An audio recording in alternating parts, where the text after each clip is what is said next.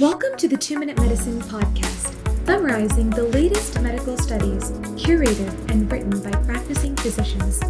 For our full suite of daily medical study summaries and updates written by practicing doctors, please visit our website at twominutemedicine.com to start reading new daily content right now for free. On this podcast, twice a month, we cover the latest in healthcare news and research evidence. We are your hosts, Deepti and Andrew. On today's episode, we'll start off by discussing our articles of the week. In the second half of the episode, we will look at health issues that have arisen in popular media. Please head to our website at 2minutemedicine.com to sign up for 2 Minute Medicine Plus. Now, for just $4.99 a month, this single premium offering affords subscribers ad free reading and all of 2 Minute Medicine's content. This includes over 100 pieces of new, original monthly content, including our daily medical reports, visual abstracts, the Classics in Medicine series, wellness checks, and more. Our first article of the week comes from The Lancet and is entitled Two Day versus Five Days of Postoperative Antibiotics for Complex Appendicitis, a pragmatic, open label, multi center, non inferiority randomized trial. Intravenous antibiotics following complex appendectomy is the current standard of practice. However, the appropriate duration of antibiotic therapy remains unclear, as recent studies have suggested a shorter course of antibiotics may be sufficient while also reducing the duration of hospital stay and antibiotic use. This randomized control trial aimed to compare the safety and efficacy of two day versus five day intravenous antibiotics among patients who underwent laparoscopic appendectomy for complicated appendicitis. Between April 12, 2017 and June 3, 2021, 13,267 patients were assessed for eligibility from 15 hospitals in the Netherlands. Included were patients with greater than eight years of complex appendicitis and an American Society of Anesthesiologists classification of 1 to 3. Altogether, approximately 1,000 patients in the two day course and 500 patients in the five day course were included in the primary analysis. The primary outcome was infectious complications and mortality within 90 days following surgery, while key secondary outcomes included the duration of postoperative antibiotics, rates of intra abdominal abscess, and surgical site infection. The primary outcome occurred in 10% of patients in the two day group and 8% of patients in the five day group. Although readmission to hospital was more common in the two day group than in the five day group, there were fewer patients with adverse events of antibiotics in the two day group. In summary, the rate of the 90 day infectious complications and mortality were similar in both groups, with the two day group satisfying the non inferiority criteria. Although there was a shorter median hospital admission in the two day group, the rates of readmission were significantly increased in the two day group compared to the longer duration of therapy. One major criticism of this study was that the follow up after hospital discharge was approximately 66%, and patients were not standardized to oral antibiotic therapy after discharge due to medication adherence concerns. Our second article of the week comes from Pediatrics and is entitled Childhood Abuse, Intimate Partner Violence in Young Adulthood, and Welfare Receipt by Midlife. Child abuse and intimate partner violence in young adulthood have been linked to worse long term mental and physical health outcomes, but evidence for financial impacts in adulthood remains scant.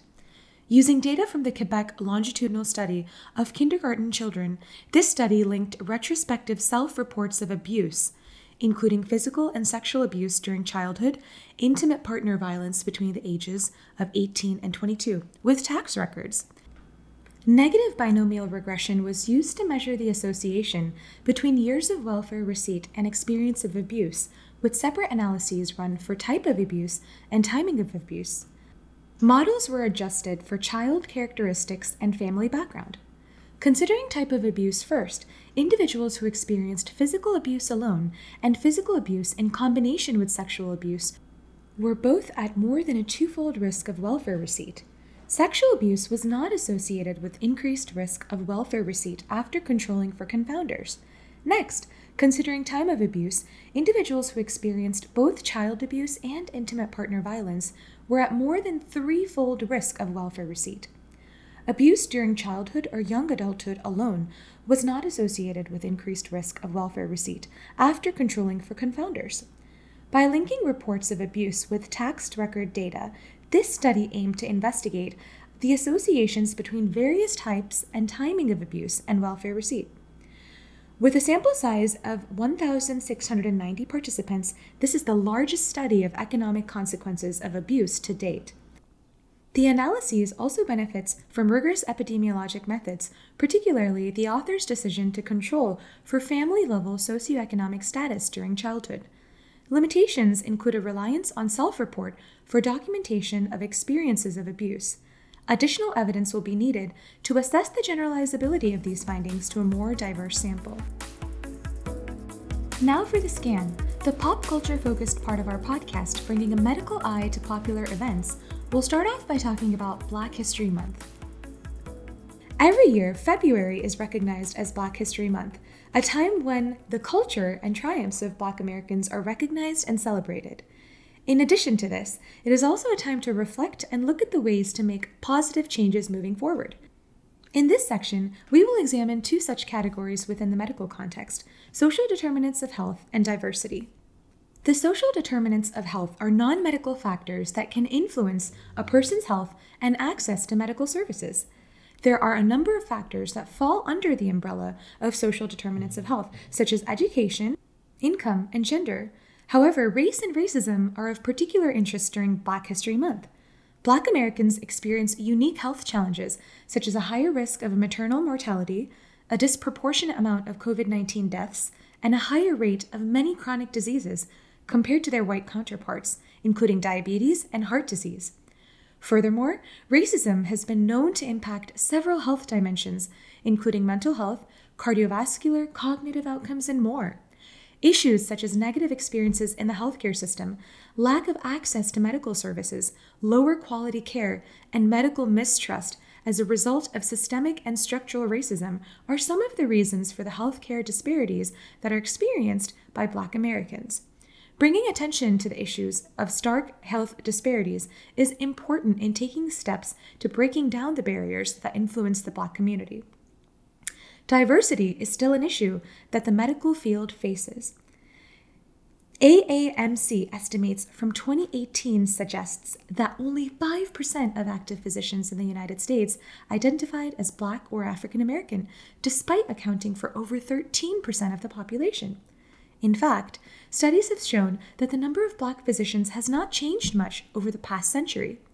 Issues of diversity have also been identified in medical teaching, where white patients have often been considered the standard. This has prompted the movement to seek better representation in medical school teaching. There has also been a push for improved diversity in medical research and clinical trials, as people of color are often disproportionately represented in study populations, which limits the generalizability of study findings to these racial and ethnic groups.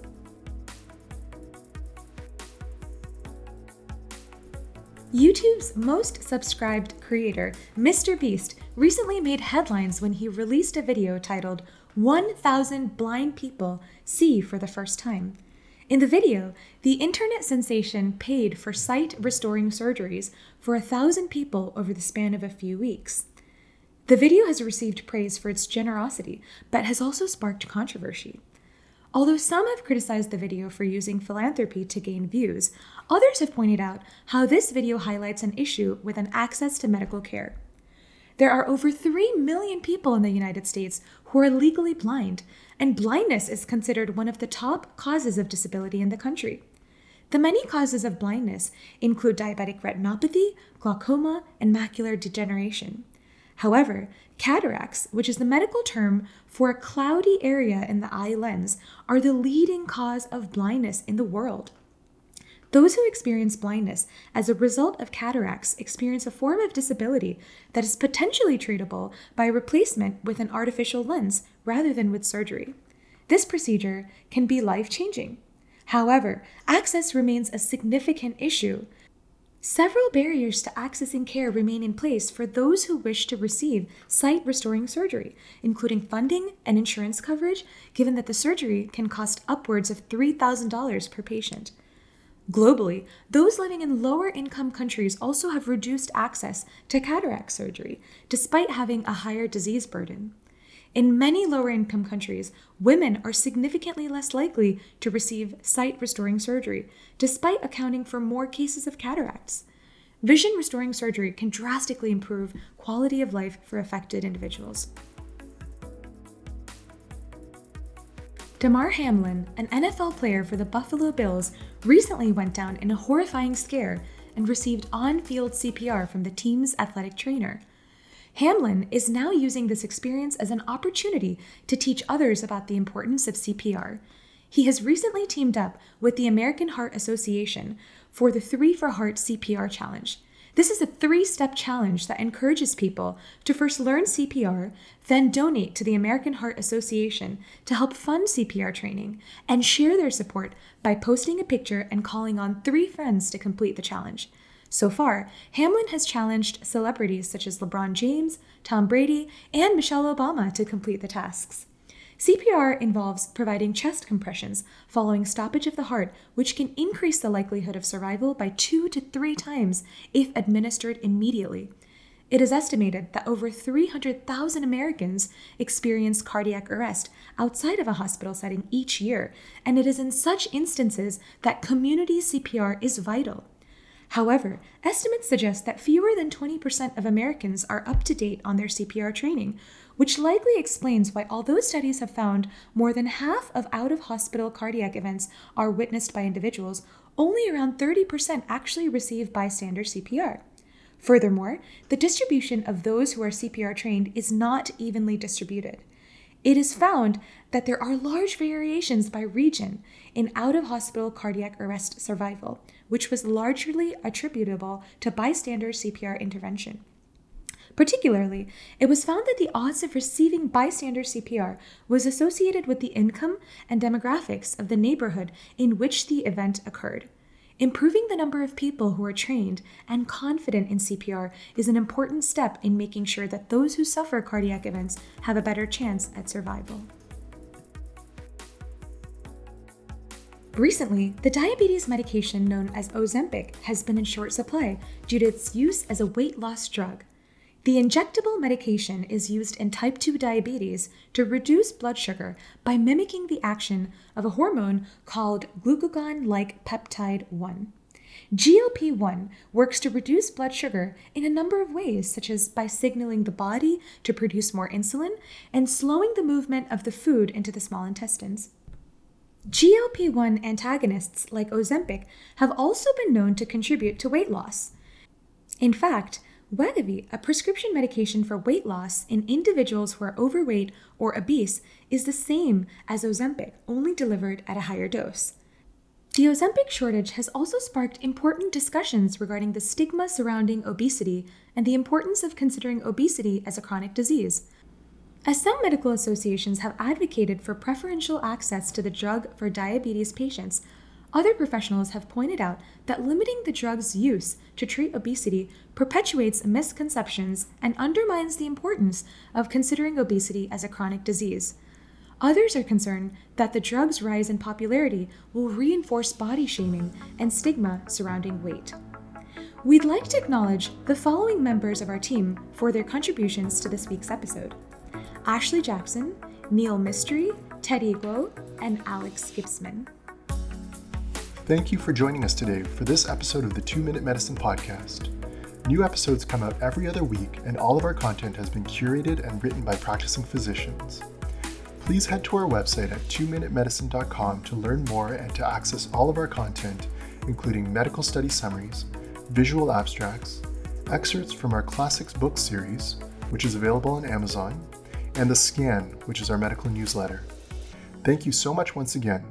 To make sure that you don't miss any of our content, please subscribe and follow us on Twitter or Instagram at 2minmed.